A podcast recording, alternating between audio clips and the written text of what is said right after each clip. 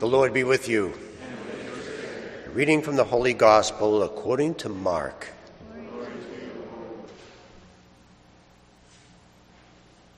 Again, Jesus left the district of Tyre and went by way of Sidon to the Sea of Galilee, into the district of the Decapolis. And people brought to him a deaf man who had a speech impediment and begged him to lay his hands on him. He took him off by himself, away from the crowd. He put his finger into the man's ear and, spitting, touched his tongue. Then he looked up to heaven and groaned and said to him, Ephphatha, that is, be opened.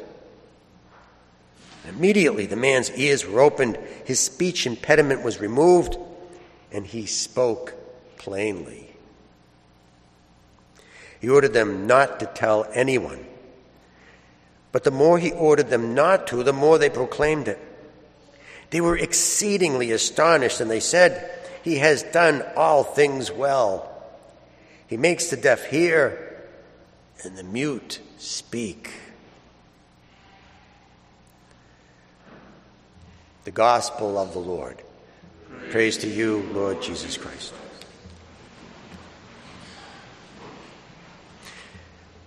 Dad and I went on vacation in Maine, and his friend invited us, uh, invited us to play golf at his uh, exclusive country club that was built on the side of a mountain. So there I was at the, at the first tee. I felt like I was standing on a 20 story building looking down on the treetops and the valley, and somewhere down there, there was a little patch of grass with a flag on it. I said, You got to be kidding.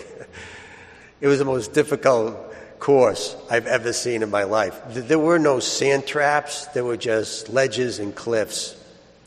Well, at the end of the 18 holes, uh, my father's friend asked me, So, what did you get for a score? I was so embarrassed, I, I said it was horrible. I lost 12 balls, I was out of bounds 10 times, just to give you an idea. But then he changed the question.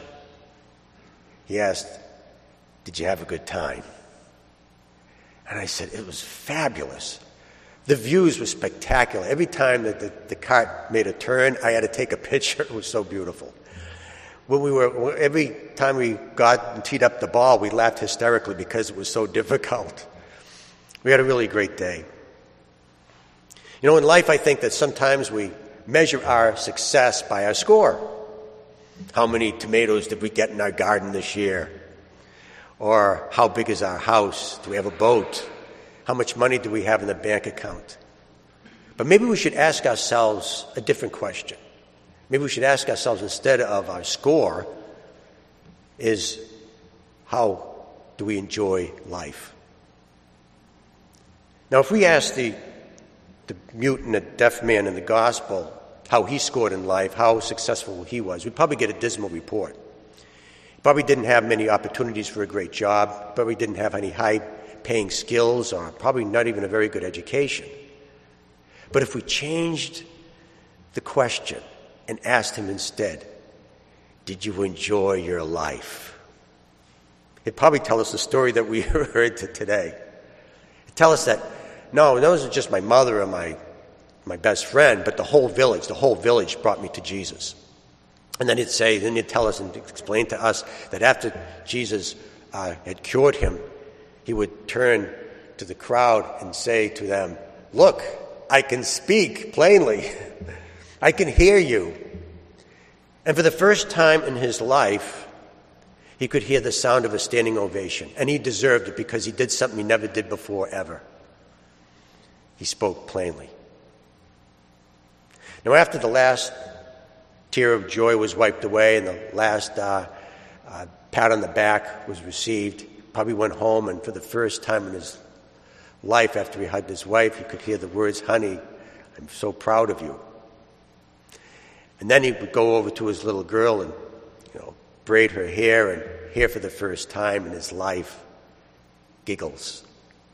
Then he'd go outside, and people would point to him and say, That's the guy that's the reason I have faith. That's the reason I believe. That's the reason I have hope. He's the reason why I'm inspired today. And my father could have taken me to a golf course that was flat because I hadn't played golf in three years. I told him that. And I could have brushed off the, and shaken off all the rust and the patina. and it would have been easy. I would have probably got a very good score. It was no trees and no out of bounds.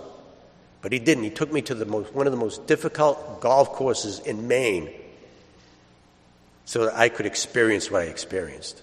I remember my father, uh, when we were driving home, he said, Anybody that's ever picked up a golf club, anybody that's even watched golf on the TV, should come here and play this course at least once in their life to experience what we just experienced.